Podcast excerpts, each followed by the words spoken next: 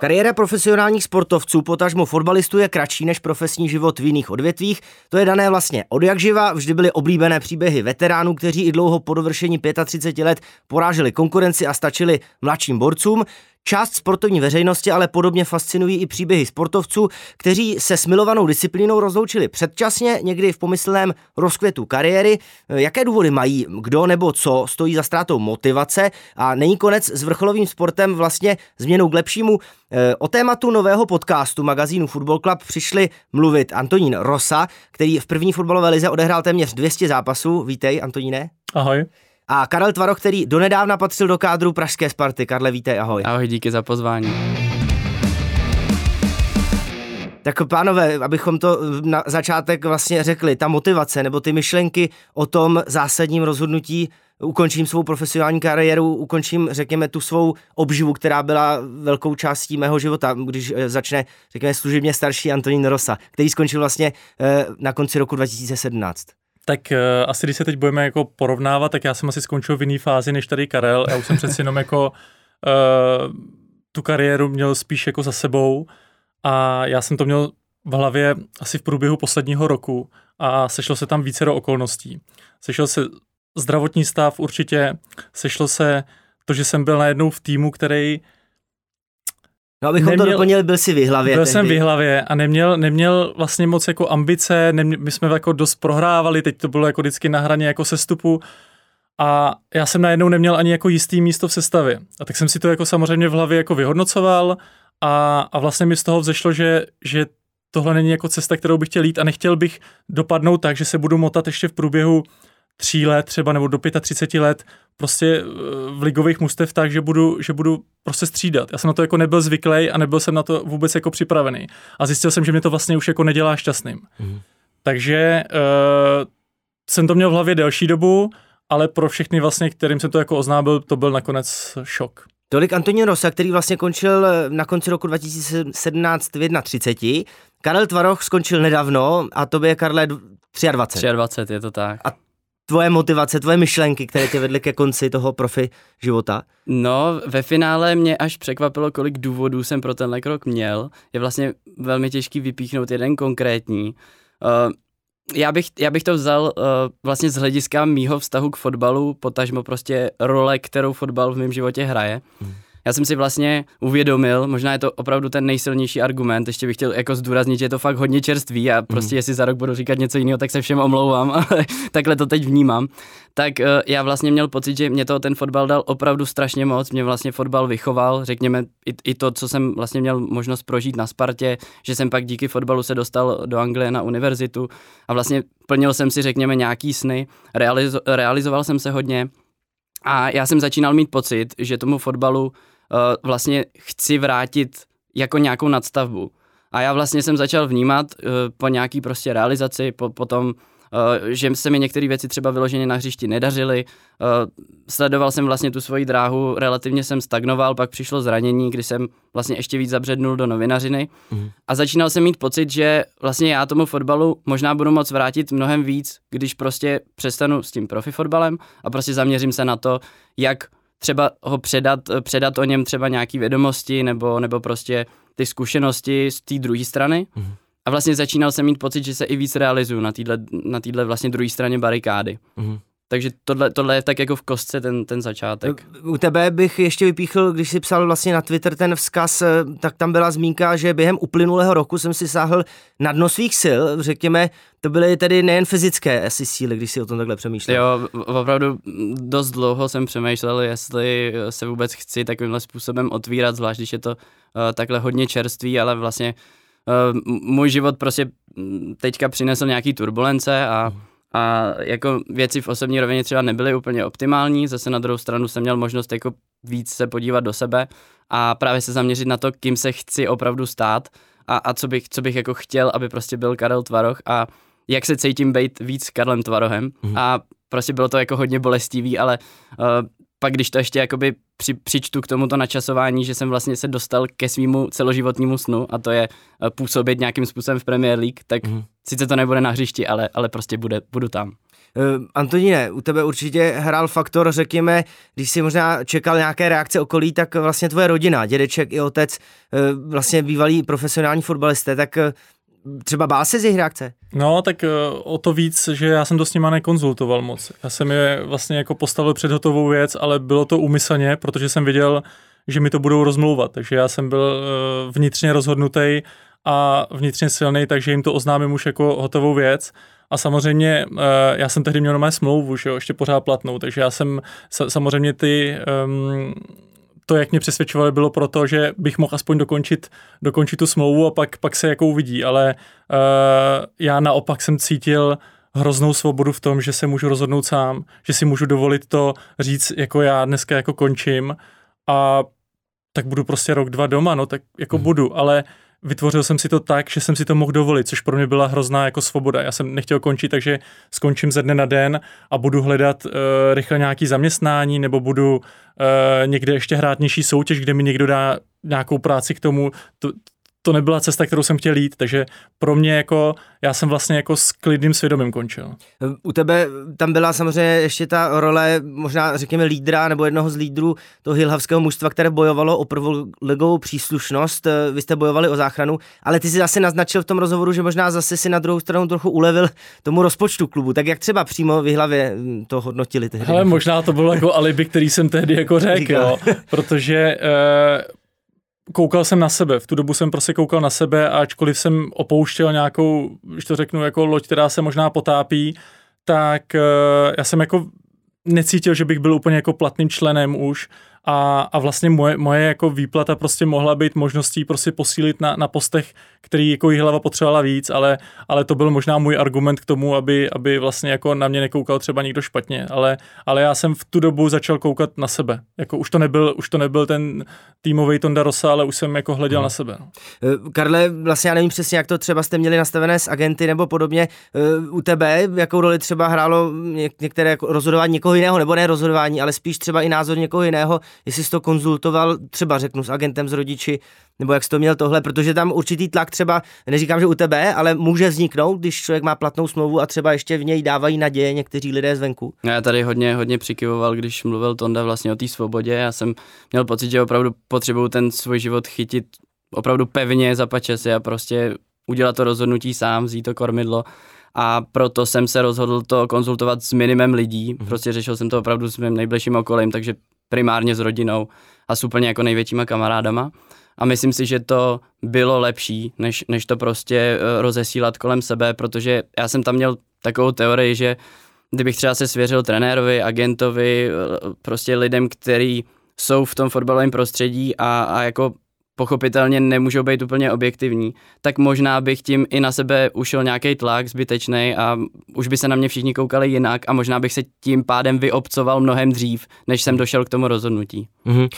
Vlastně my se k tomu ještě dostaneme v poslední části našeho dnešního podcastu. Každopádně eh, oba jste možná cítili, že se chcete v tom životě posunout dál. Eh, když budu citovat vlastně Antonína Rosu, tak eh, ty si říkal, že si chceš vytvořit určitý náskok, který by třeba nepřišel, kdyby si končil v pozdějším věku, tak tušil si tehdy, že se vyvineš třeba vlastně v experta fotbalových studií na já, O2 Já jsem teď sport. čekal, co vytáhneš, aby jestli to nebude něco, co, jak říkal tady Karel, že, že v minulosti člověk něco řekne, ale ale, vlastně jako si zatím pořád jako stojím. Mm. Jako já to cítím furt stejně. Já jsem si, já jsem viděl, že mě čeká nějaká životní etapa, která bude jako vlastně mnohem delší. Jako tím fotbalem vlastně ten život nekončí, naopak mm. jako ten život je mnohem delší. A já jsem viděl, že se budu chtít prostě prosadit někde jinde. Stejně tak jako ten fotbal, mě, mě fotbal dal strašně moc v aktuálním zaměstnání, v životě, Ježíš, já si myslím, že vlastně kdo sportuje, tak, tak prostě něco, má, má v sobě něco, má něco v té mládeži, prostě seš, seš eh, nucený chodit na ty tréninky a chodíš tam pravidelně, jsi zvyklý chodit na čas, jsi mhm. poctivý, vytrvalej a to všechno mi to dalo. Ale ještě abych se vrátil k tomu, jasně, já jsem si prostě říkal, teď každý rok už, už by byl pro mě ztrátový. Každý hmm. rok, který teď jako začnu, bude pro mě plusový. A teď vlastně, když to vezmu, tak já jsem potom šel ještě rád do Německa, kde jsem vlastně při vysoké škole jsem si ještě jako něco jako přivydělával, bylo to jako trochu navíc. Ty zpětně bych to vyhodnotil možná ještě jako jinak a začal bych, jako, možná bych do toho Německa ani nejezdil a začal bych pracovat ještě dřív. Mm. Ale prostě bylo to pro mě takový nějaký přechodný období. Mm. Ty, co podle mě krásně naťuknul, eh, tam ten časový horizont, já jsem si prostě velmi brzo uvědomil, že je pro mě strašně důležitý myslet dlouhodobě a zároveň ale vnímat i to, že dejme tomu prostě stát se může cokoliv a mhm. kdybych tady prostě za pět let nebyl, tak já bych si hrozně rád ještě vyzkoušel něco jiného. A prostě v tu chvíli mi to dávalo prostě dokonalý smysl, když to tak řeknu. Mm-hmm. S Karlem Tvarohem a Antonínem Rosou se v dnešním vydání podcastu Football Clubu bavíme o, řekněme, předčasném, byť možná včasném konci sportovní kariéry. V tomto vydání podcastu magazínu Football Club se bavíme s Antonínem Rosou a Karlem Tvarohem o tom, jak se vlastně stát z profesionálního fotbalisty v úzovkách normálním člověkem. Každopádně, aby se člověk stal fotbalovým profesionálem, tak eh, toho musí letos obětovat a musí mít eh, asi dost zdravé základy. Pánové, když začnu u Antonína Rosy, už jsme letos naznačili, bylo tam, eh, byli tam ti fotbaloví předci. Jak byly u tebe třeba silné ty fotbalové začátky, ty kořeny? Tak já měl samozřejmě tatínka, který hrával sám první ligu. Eh, ten, ten jeho život byl vlastně taky jako specifický. Eh, se byl vlastně jako z jeho strany to byla zelinářská rodina a on tehdy, eh, ačkoliv vlastně jeho tatínek, můj dědeček nebyl jako nějak vzdělán, tak vlastně mu tehdy řekl, že ho nechá hrát ligu, až když vystuduje vysokou školu, což mhm. vlastně už bylo jako docela jako ale byla jiná doba, jo, bylo to prostě jako jiný. Takže já jsem, uh, a, a pak si mluvil o dědečkovi, to, on byl se jako hokejovým, nebo doktorem hokejové reprezentace přes 20 let, takže byla jenom otázka asi, uh, jestli opravdu běhat po hřišti nebo, nebo bruslit po ledě, ale vlastně od začátku jsem byl podporovaný v tom sportu a uh, myslím si, že jako rozhodně to jako od rodiny přichází ten základ, jestli s tím vůbec jako člověk začne nebo ne a já jsem tu podporu jako měl a, a asi zásadní zlom přišel, když jsem vlastně se tehdy dostal na uh, osmletý gymnázium a, a prošel jsem tam vlastně jenom rok, ale pak jsem si šel tím cílem, jsem dostal možnost jít do Teplic a vlastně jsem šel jako do fotbalové třídy, což mhm. třeba jako zpětně bych to jako neudělal asi a, a, a neudělal bych to ani svýmu jako dítěti, mm-hmm. ale prostě jako tehdy já byl jako zaslepený úplně jako tím, že prostě můžu být v Teplicích a, a byl to pro mě sen a byl jsem tam prostě od 13 let na internátu, mm-hmm. takže, takže uh, jsem si zatím jako šel. Možná Karel Tvaroch se dostal do Akademie Sparty o dost dříve, v sedmi letech už. Je to tak, přestupoval to... jsem ze Slávy. Ze Slávy. Takže možná, kdyby si pokračoval v profesionální kariéře, tak se pak dočkáš, eh, řekněme, určitých narážek na to ještě později. Od... Je to možný, ale tak říkám si, že jsem byl ještě v takovém věku, kdybych mohl být hájený fanoušky, hmm. takže...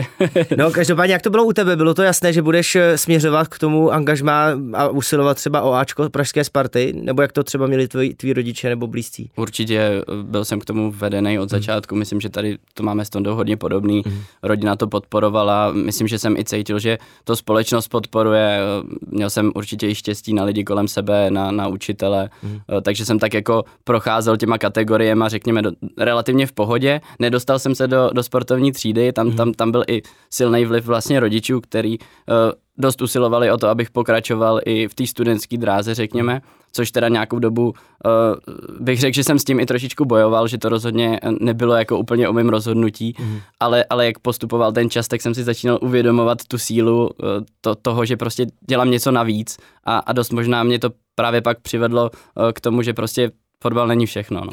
no vlastně to bylo správně řečené, člověk asi neděl, ne, nemá jen pocit, ale dělá opravdu něco navíc než vrstevníci, když se věnuje opravdu, řekněme, ne z hlediska e, financí profesionálně fotbalu, ale z hlediska toho přístupu. Když eh, vzpomenete třeba na to, co jste museli obětovat, e, co třeba jste mohli dělat oproti vrstevníkům a na druhou stranu, čeho třeba možná litujete, že jste obětovali zase v rámci toho přístupu k fotbalu. Antonín, jestli takhle. Já musím říct, že za sebe vlastně jako nelituju vůbec. Jakože hmm teď se s lidma bavím a oni jako vzpomínají třeba na lyžáky, školy v přírodě, mě tohle to vlastně jako úplně minulo, mm. ale tím, že jsem to jako asi nezažil, tak já nemám ani čeho litovat. A já jako bych neměnil, to byly jako krásné časy, za mě to bylo jako uh, ten mládežnický fotbal byl fakt jenom o té lásce k tomu sportu, jako. Tam se vlastně jako, tam, tam vůbec člověk jako neřešil finance, mm. neřešil jako únavu, neřešil jako nic, vlastně fakt hrál ten sport, protože ho má rád a myslím si, že to tak je ve finále i v tom profi fotbale, ale už se tam samozřejmě je spoustu jako jiných vlivů, který, který jako řeší.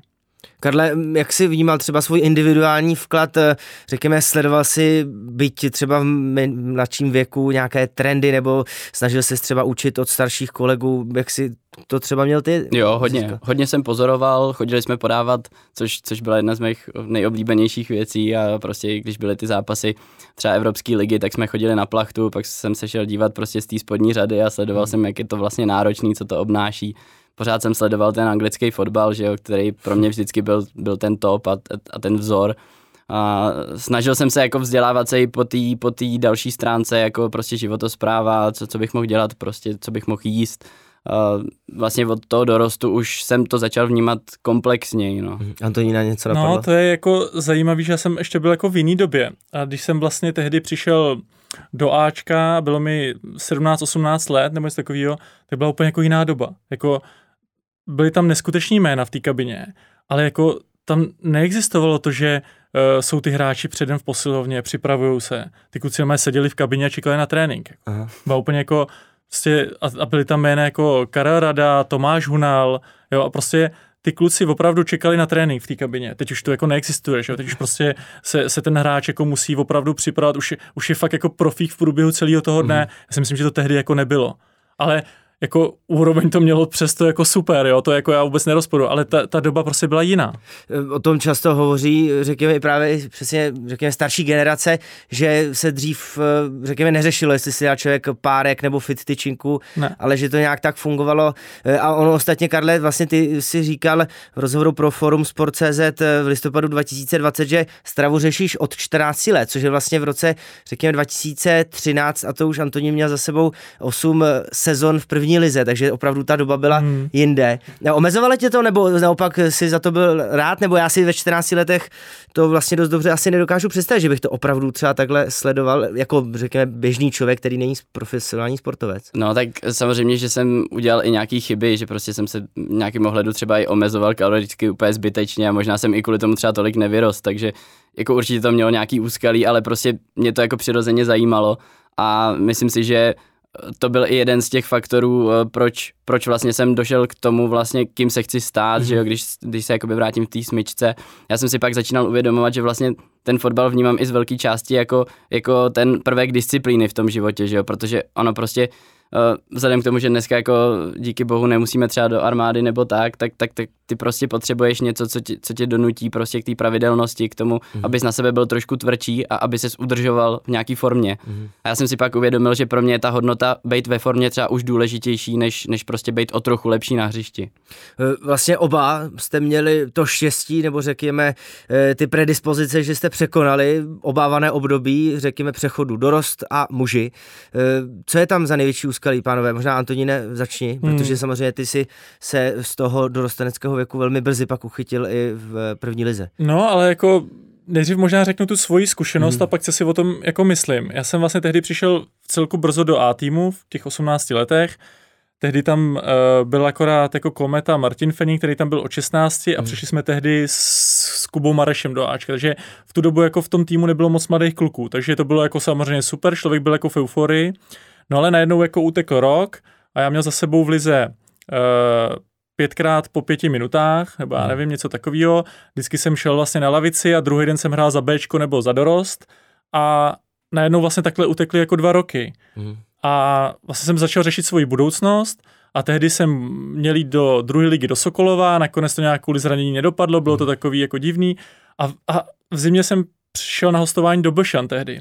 A Blšany byly tehdy, to byl už jako poslední vlastně roky, které vůbec jako hráli. Mm. Měli tehda, tehdy uh, domluvu s fotbalovým, nebo s klubem z Mostu, mm. takže tam byli jako kluci vypůjčení. Tak já tam šel na půl roku na hostování, sešla se jako fantastická parta, já jsem za půl roku neviděl ani korunu, mm.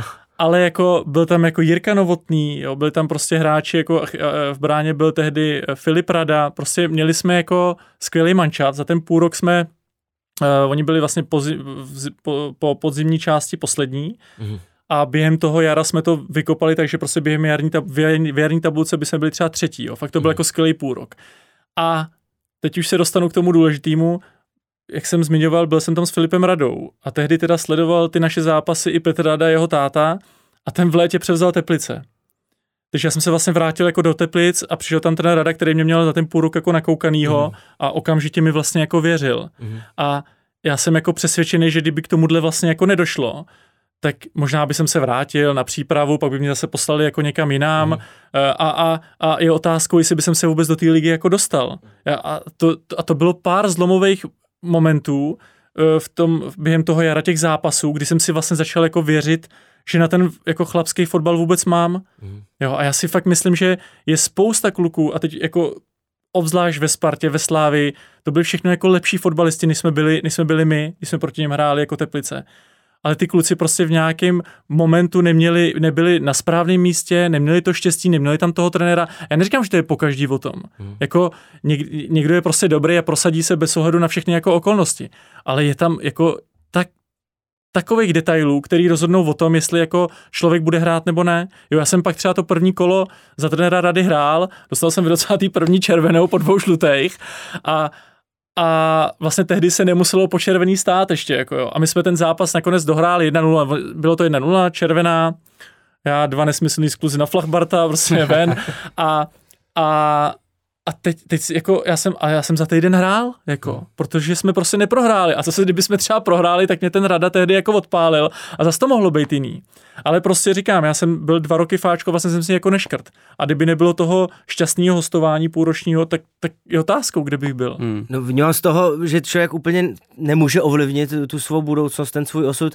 Eh, Karle, jak to saře na Spartě, to musí být nesmírně složité se prosadit, eh, byť z toho dorosteneckého týmu, který je třeba úspěšný. Já pořád vzpomínám na tu Spartu Davida Holoubka, tu 19, která byla vele úspěšná a někteří si dokonce tehdy zahráli v Evropské lize proti Interu Milán, když byla ta nouze, řekněme, kvůli zraněním. Ale kdo z nich to vlastně pak dotáhl eh, do Ačka, potažmo do ligy?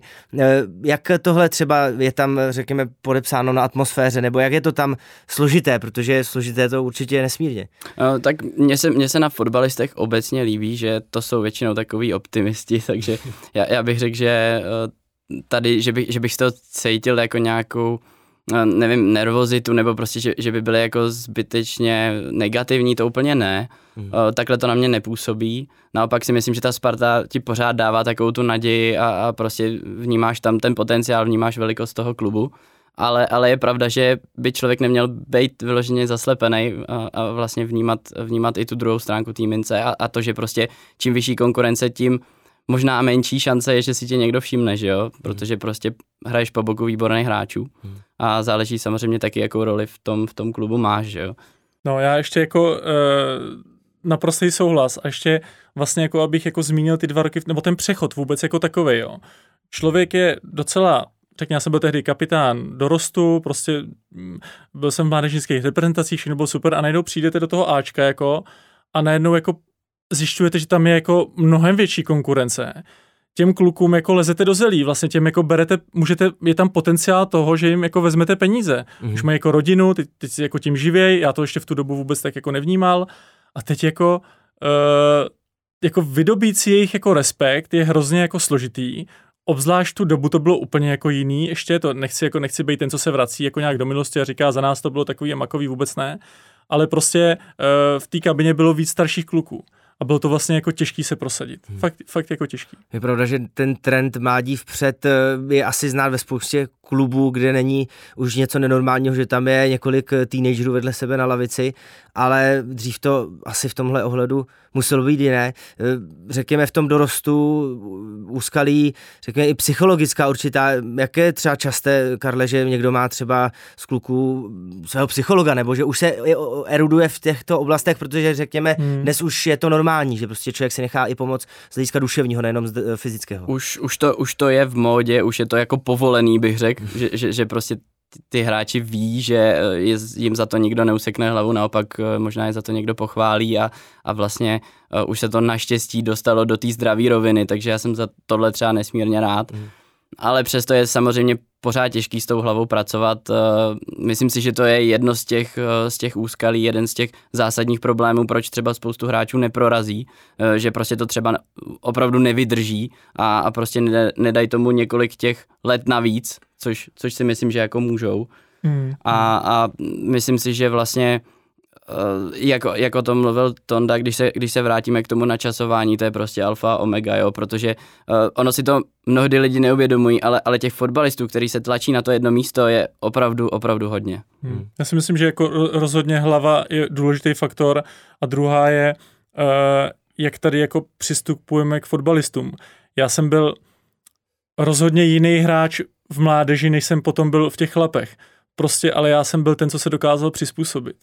Prostě eh, byl jsem, já jsem byl mnohem jako, eh, řekněme, takovej drzejší, možná fotbalovější, ale jsem se prostě přizpůsobil tomu, co se po mně chtělo, abych byl poctivý, mm-hmm. a, ale prostě kluci, kteří byli mnohem fotbalovější, kreativnější, lepší, tak prostě uh, v tom fotbale českým a vracím se jako do minulosti, mm. prostě to měli o mnoho těžší, jako já, fakt. Já bych všem, všem doporučoval podívat se na nižší anglické soutěže, já to mm. poslední dobou říkám všude, kde chodím, ale, ale vlastně pro mě, pro mě to bylo nejvíc eh, oči otevírající zážitek, když jsem, když jsem viděl, že i v sedmý anglické lize, která je poloprofesionální, tak je spousta hráčů třeba na hostování z Manchester United a tak. A ty si tam uvědomíš, jak je široká ta základna mm. a, a s kým vším vlastně teoreticky jsi jako konkurent.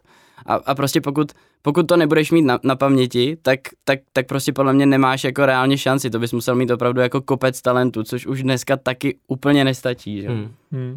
Já jsem z toho možná měl trochu pocit, že je tady trochu tendence, řekněme, škatulkovat ty lidi do nějakého v rámci toho kolektivu, v rámci týmu, dávat jim tu taktickou svázanost, řekněme, určitě asi se shodneme na tom, že hrát v Brazílii, v Itálii a v Česku je trochu něco jiného. Ale já bych byl pozitivní v tom, že si myslím, že se to hodně posunulo, jako hmm. výrazně a pořád se to jako zlepšuje. Já si myslím, že jsem ještě zažil dobu, kdy se prostě uh, z nás tvořili jako uh, jednotní vojáci, nebo jak to říct, a všichni byli jako průměrný vlastně. Jako vejce vejci, jak se no, říká. Jo, všichni do, jsme, do boxu. vlastně nikdo extra jako nevynikal, byli jsme jako průměrní hráči, no, tak bych to asi jako, asi nemám na to jako lepší ekvivalent. Mm. S Karlem Tvarohem a Antonínem Rosou se bavíme nejen o tom, že skončit profesionální kariéru dříve než v 35 nemusí být vůbec špatné. V podcastu magazínu Football Club se s Antonínem Rosou a Karlem Tvarohem bavíme o tom, jaké to ukončit profesionální kariéru dříve, než si třeba v předchozích letech malovali. No a jaké je to vlastně po tom, když vyjdou z té sportovní a profesionální ulity.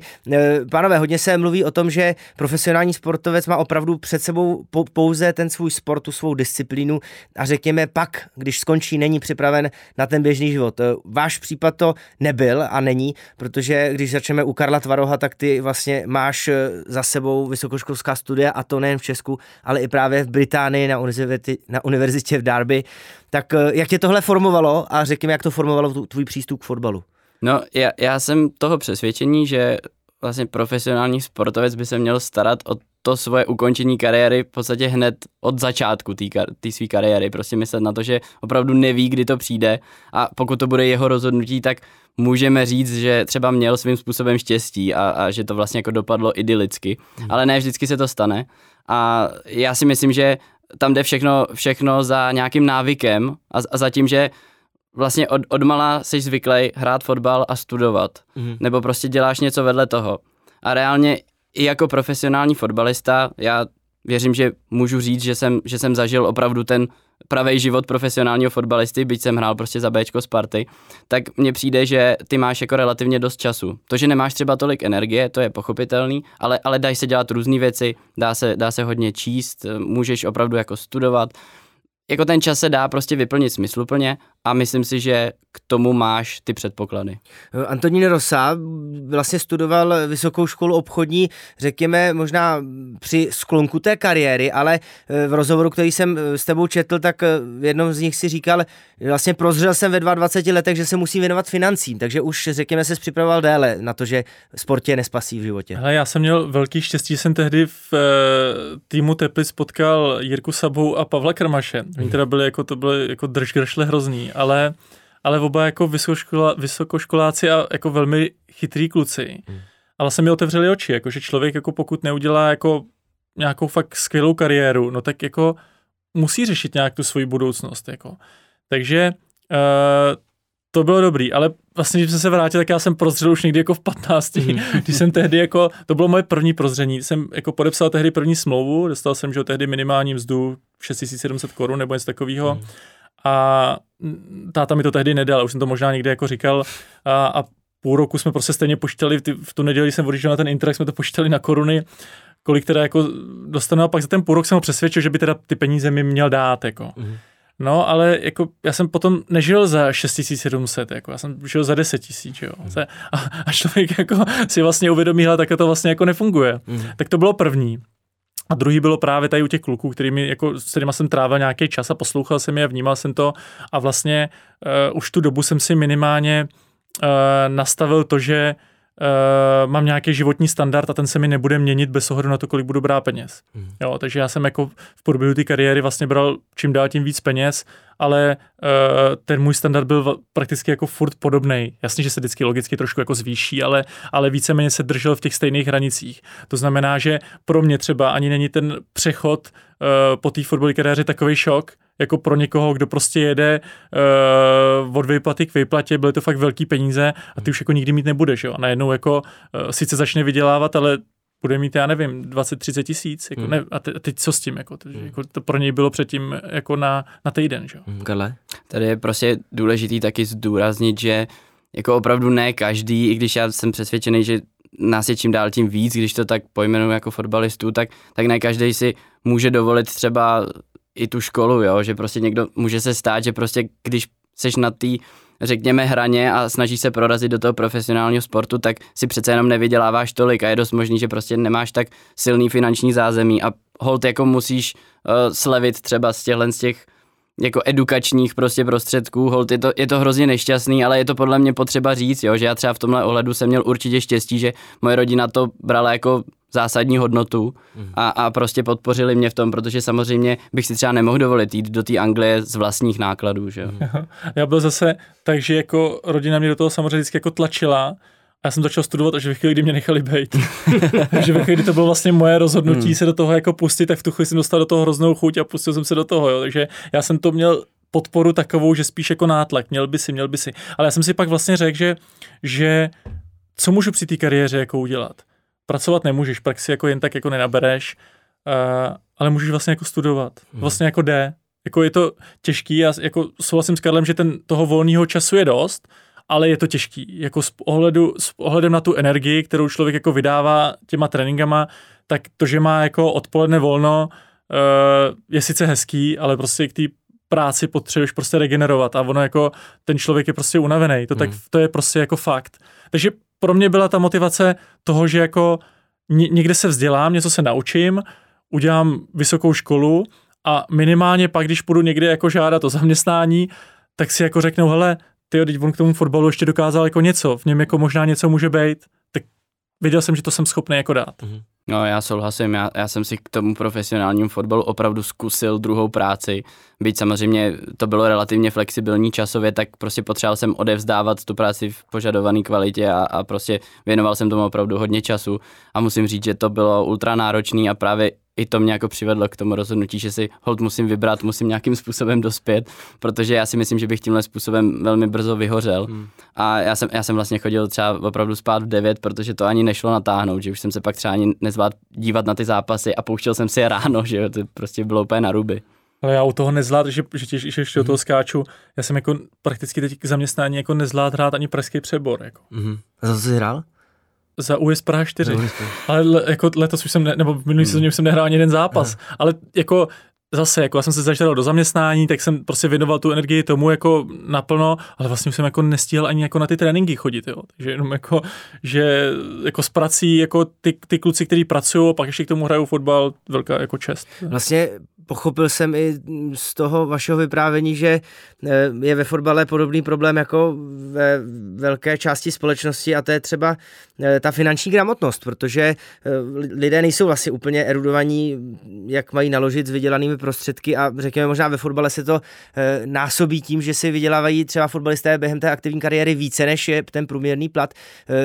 Máte zkušenost třeba, pomáhají s tím třeba agenti nebo někdo, nebo se opravdu třeba člověk musí pídit individuálně sám tam podle toho, jak eh, si domýšlí ty důsledky. Karle, jsi třeba se s tím setkal? Jo, já, já bych řekl, že tohle jde hodně nahoru a, hmm. a zejména teda v posledních letech. Uh, nevím, jestli to nějak souvisí s tou covidovou krizí nebo, nebo tou inflací, která teď přichází, ale prostě lidi si začínají uvědomovat, a teď myslím obecně lidi, nejenom fotbalisti, že, že prostě by bylo fajn do něčeho začít investovat, nebo prostě o ty peníze velmi rychle přijdeš, byť je na tom účtu jako máš napsaný. Mm. a, a já třeba vlastně znám, znám se velmi dobře s Lukášem Váchou, který, který v, tomhle, v tomhle oboru vlastně uh, bych řekl pomáhá poměrně dost fotbalistům a, mm. a řekl bych, že velmi úspěšně. Mm. Hmm. Máš zkušenost Antoní nepodobnou nebo? No já jako, když to vezmu jako trochu komplexně, tak si myslím, že to začíná od školy, mm. kde vlastně jako eh, podle mě už od základní školy, to nechci být jako kritický, ale tam by mělo být... No to buď asi, klidně, ono to jo, vlastně chybí úplně. Tam vlastně jako uh, finanční gramotnost, když to tak budeme nazývat, tak to by tam mělo být, mělo by tam být o to, jak se jako starat o vlastní tělo, protože to jsou jako nejzákladnější věci, které jako potřebuješ. Chceš tady vydržet na tom světě co nejdíl hmm. a potřebuješ jako žít, jo. A to, to tam jako není. Pak, když se teda dostanu už tomu fotbalu, tak zase se budu vracet možná do své éry, jako, a to zní jako když jsem jako hodně starý, ale to tak jako není, ale, ale v tu dobu jako to neřešili agenti, jo, možná ti dohodili nějakého finančního poradce, ale tím to vlastně jako skončilo. Uh, kluby to neřeší si myslím vůbec, myslím si, že možná ještě ani teď ne. Minimálně. Minimálně, jo, takže uh, teď nějaká jako hráčská asociace, jedna tady je, já vůbec nemám pocit, že by jako něco v tomhle ohledu jako dělali, vůbec, mm. jako nula. Takže pokud to jako ten kluk nemá jako z rodiny, tak si teda musí buď nabít hubu, anebo si to vede jako blbě celou tu dobu. Jo. Hmm. Je, to, je, to, je to jako hrozně složitý. A jako já jsem si prožil, když jsem teda přišel, zase se vracím v 18 do toho A týmu, hmm. A teď už, předtím jsem tady mluvil o těch penězích, tak jsem měl tehdy asi 12 tisíc.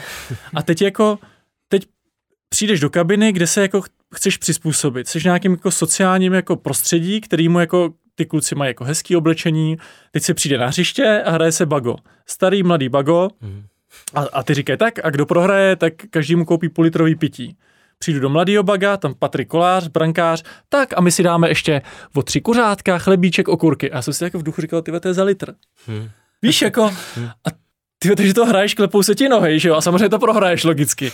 takže jako, tak, tak uh, je ještě otázka toho, jak vůbec jako uh, k tomuhle jako přistupovat, jo? že vlastně ty se dostaneš do toho prostředí a nevíš, jak s tím jako zacházet. Nevíš. Jsi zranitelný. Jsi hrozně jako zranitelný, ano, jasně, přesně. Teď si jako teda chceš koupit v kabinách. Další, teď si no. chceš koupit ten telefon, který má ten spoluhráč, protože nechceš mít jako, jo, a, a jako ta otázka, proč není třeba ve smlouvách, tak jak to bývá jako v zahraničí, že teda nějaká část jde jako pryč. Hmm. Jasně, že se nějak extra nemůžou zhodnotit, s tím se nemůže jako nějak riskovat, ale pro spoustu kluků to může být jenom to, co mu se berou a vrátí na konci kariéry, může být úplně jako dar z nebes, jako jo. To prostě není, není. To je pravda. Jo, tohle, tohle podepisu. Uh, myslím si, že fakt ta zranitelnost je strašně důležitý slovo v tomhle, protože prostě ten mladý, mladý kluk, uh, pokud k tomu nebyl vedený, což prostě není prioritně jeho chyba, tady je chyba prostě systémová a když má prostě smůlu třeba na, na rodinu v tomhle ohledu, nebo nebo na, na prostě okolí, že jo, tak, tak samozřejmě, že do toho sklouzne. Dneska si myslím, že a teď jako to není vůbec eh, nějaká investiční rada nebo cokoliv, mm. ale, ale přijde mi, že největší problém mladých kluků jsou třeba kryptoměny, mm. kdy prostě samozřejmě teďka jako to šlo šíleně dolů a, a prostě spousta z nich poslouchali nějaký influencery mm. a třeba se jim to zhodnotí za chvíli, ale myslím si, že spíš většina z nich z toho začala rychle vyskakovat mm. a najednou prostě přišli o třeba 90% toho, co tam nasypali, že? Mm. Protože jsou zranitelní a vlastně je strašně důležitý, jaký je jejich první zdroj v tomhle ohledu. Mm. Já bych byl hrozně jako šťastný, kdyby se ty kluby rozhodly vychovávat jako fotbalistu, jako člověka. A pro mě třeba pro rodiče toho kluka by, by bylo jako velký benefit, kdybych věděl, že tam formují člověka, který je schopný se o sebe jako postarat. Že to není jenom uh, to zboží, který prostě nějakým způsobem jako zhodnotí. Jo? To by to... mohla být jako ta cesta a přeci jenom já věřím tomu, že i tímhle tím stylem může vyrůst jako lepší fotbalista. Jako proč ne? Určitě. Tohle, ty, ty do určitého věku by se měl starat o to, aby ten fotbalista byl primárně dobrý člověk. Hmm. Přesně to, co říkáš. Hmm. Nevím, jak, jaký to je věk, kde je ta hranice. Hmm. Já bych řekl, že minimálně do 12 let, dejme tomu. Možná potom už to prostě nejde, do, dobře, budíš, ale, ale mělo by se na tohle opravdu dbát. A já ze svých zkušeností měl jsem možná obrovský štěstí, nevím, ale na té Spartě jsem to tak fakt vnímal. Mm-hmm. Vlastně v našem podcastu Football Clubu se bavíme s Antoninem Rosou a Karlem Tvarohem, dnes už tedy bývalými profesionálními fotbalisty, ale řekněme velmi činnými aktuálně v mediálním světě. Antoně, ty si přímo šel nějak směřoval do role televizního experta O2 TV Sport, nebo jak vlastně to se vyvinulo u tebe? Hele vůbec, bylo to jako vlastně velký štěstí. Já jsem tehdy byl mm, jako náhrada na nějaký zápas, myslím si, že to bylo uh, zápas Plzeň Teplice tehdy mm. a byl jsem náhrada, náhrada za někoho. Mm. Tam se to jako jakž tak zvládlo, co to bylo jako fajn, ale pro mě to byla jako zajímavá zkušenost. A pak uběhla asi půl rok a dostal jsem tu pozvánku znova. S chodou okolností znova to byly Teplice Plzeň, ale jako te, tentokrát v Teplicích. A tam už to bylo takový jako zase vokus jako lepší. No a hned na základě toho mě jako oslovili, jestli bych jako nechodil jako pravidelnějc. A já upřímně říkám, že jsem k tomu měl a pořád mám jako velký respekt z toho pohledu, že uh, já jsem si říkal, proč já? Hmm. Jakože bylo spoustu kluků, který tu kariéru mělo jako mnohem lepší. Jo, že jako já bych teď tady měl jako někoho kritizovat a chytračit o tom. Hmm. Jako musím říct, že jsem se dlouhou dobu s tím jako pral, ačkoliv si myslím, že jsem ve většině případů jako se snažil být jako pozitivní, hmm. ale prostě se to ve mně jako hrozně pralo. Několikrát jsem měl jako chuť vlastně s tím jako skončit, že jsem si říkal, že hele, ty jako Uh, já nechci být mezi těma klukama jako za blbce, ten, co tady jako, uh, že si pak řeknou, ten se sám kopal za uši a teď tady jako o tom mluví, jo, ale, ale postupem času musím říct, že jsem se v tom hrozně jako našel, začalo mě to hrozně jako naplňovat a mám pocit, že uh, vnímám, že už, že jsem schopný tomu divákovi předat něco navíc, něco, co jsem na tom hřišti jako zažil. To je ta moje role, kterou bych měl mít. Nejsem trenér, nejsem v tom fotbale vlastně vzdělaný, ale můžu říct, protože jsem to hrál, můžu říct, jak se ty kluci třeba na tom příští cítí, jak se v té situaci cítí, jak by se možná mohli zachovat, co se jim jako honí hlavu. To je něco, co já tam jako můžu přidat. Mně se na tomhle moc líbí. Když bych to měl nějak shrnout, co teď to říkal, tak mně z toho vychází, že vlastně je hrozně důležitý jako to, to poselství, ta zpráva, kterou ty vlastně předáváš a to, a to jako řekněme tomu nějaká třeba pravda, která je nad náma všema, takže to je něco, co prostřednictvím tebe, který má ty zkušenosti a dokáže to nějakým způsobem zabalit a prostě předat tomu divákovi. Mm-hmm. Tak to je něco, co se mi na tom jako nesmírně líbí. A dlouho jsem vlastně přicházel na to, co to vlastně je a já si myslím, že to je tohle. Mm. No vlastně ty, Karle, hm, díky teda, nebo i kvůli zranění, které si měl po návratu do Čech, začal psát články pro seznam zprávy.cz, pak se angažoval v podcastu Angličan. Aktuálně teď jsi v podcastu Nosiči vody, ale hlavně teď tě čeká nová role vlastně v nově vznikající televizi Kanal Plus Sport. Eh, jak eh, třeba ty se připravuješ na tuhle roli a možná jaká bude, když trochu podkryješ karty? tak eh, moje, moje nová role bude, řekl bych, renesanční, až, až jsem z toho měl chvíle jako trošku obavy. Měl bych vlastně se stát eh, moderátorem eh, pořadu eh, Fantasy Show. Mm-hmm. Tímto bych chtěl každýho pozvat. Kdo, a pak tam máme ještě nějaký překvapení, ale budeme mít Fantasy ligu a myslím mm. si, že to bude úžasný. Budu tam psát, jsem tam nějaký články, jsem tam dorazím do studia, budu se starat o dramaturgii pořadu, takže strašně moc nových věcí. Já vlastně teď, do teďka jsem rostl hlavně mluveným projevem a, a písmem, mm. Ale, ale když bych to měl ještě zase, zase nějakým způsobem zabalit, tak pro mě třeba, když jsme se tady bavili o tom, co by se určitě měli eh, děti odmala učit, mm. tak, tak je to právě to psaní a, mm. a to, že prostřednictvím psaní se naučíš přemýšlet. Mm. A to je třeba něco, co, k čemu já jsem musel dojít až vlastně na univerzitě, kde naše práce vypadaly tak, že jsme dávali dohromady třeba nějaký projekt, pak jsme ho třeba prezentovali, takže ty se u toho naučil přesně napsat to, předat to těm lidem nějak srozumitelně a, a ještě vlastně si u toho byl kreativní. Mm-hmm.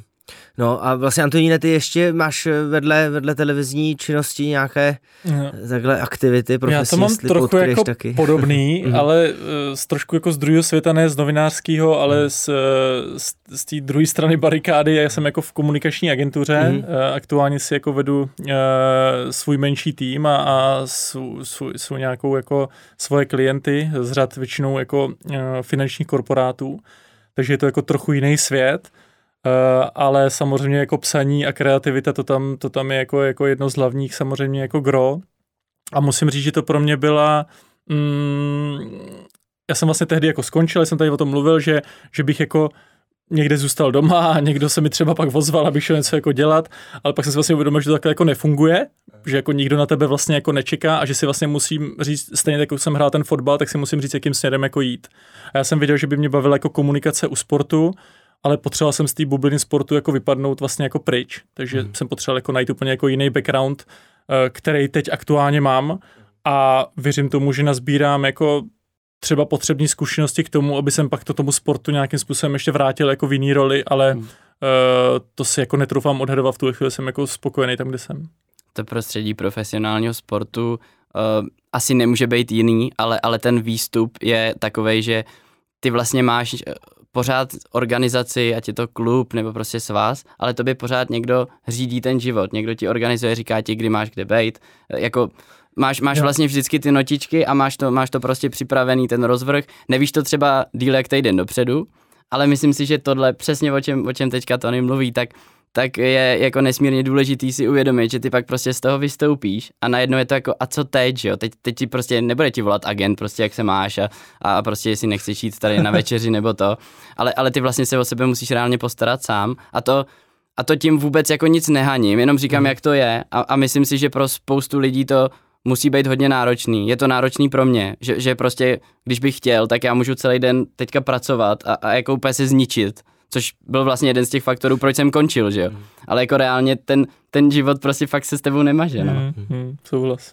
No, věřme, že naše povídání dnešní v magazínu nebo v podcastu magazínu Football Club bude inspirací eh, a třeba možná malou cestou pro některé profesionální sportovce, fotbalisty, eh, jak se třeba postavit po možná dřívějším konci své kariéry na vlastní nohy a možná i z vašich zkušeností lze vyčíst, že čím dříve to udělá někdo, kdo není úplně jistý, tím lépe. Antonín se směje. Já jsem si říkal, že to nechceš jako už ukončit, ale, ale já ještě ti do toho teda vstoupím, jo.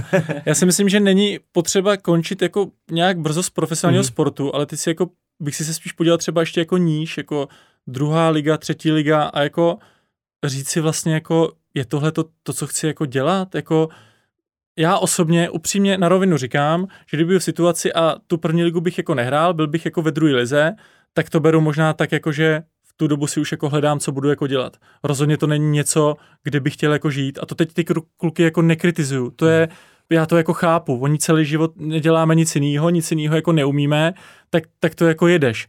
Ale jako, kdybych teda mohl něco jako poradit a říct nějakou zkušenost, tak tady těm klukům, co se jako motají ve třetích ligách a jedou to vlastně tak, že se jako jakž takž uživějí, Eh, nebo ve druhé lize, tyjo, tak jako jestli není lepší jako někde začít od mala, ale za, nebo od, na nějaký třeba nižší pozici, tyjo, ale v tom světě to je pak tak rychlý, že za dva, tři roky může být úplně jako někde jinde. Jo, jako já osobně bych šel tohletou cestou, rozhodně. Podepisu.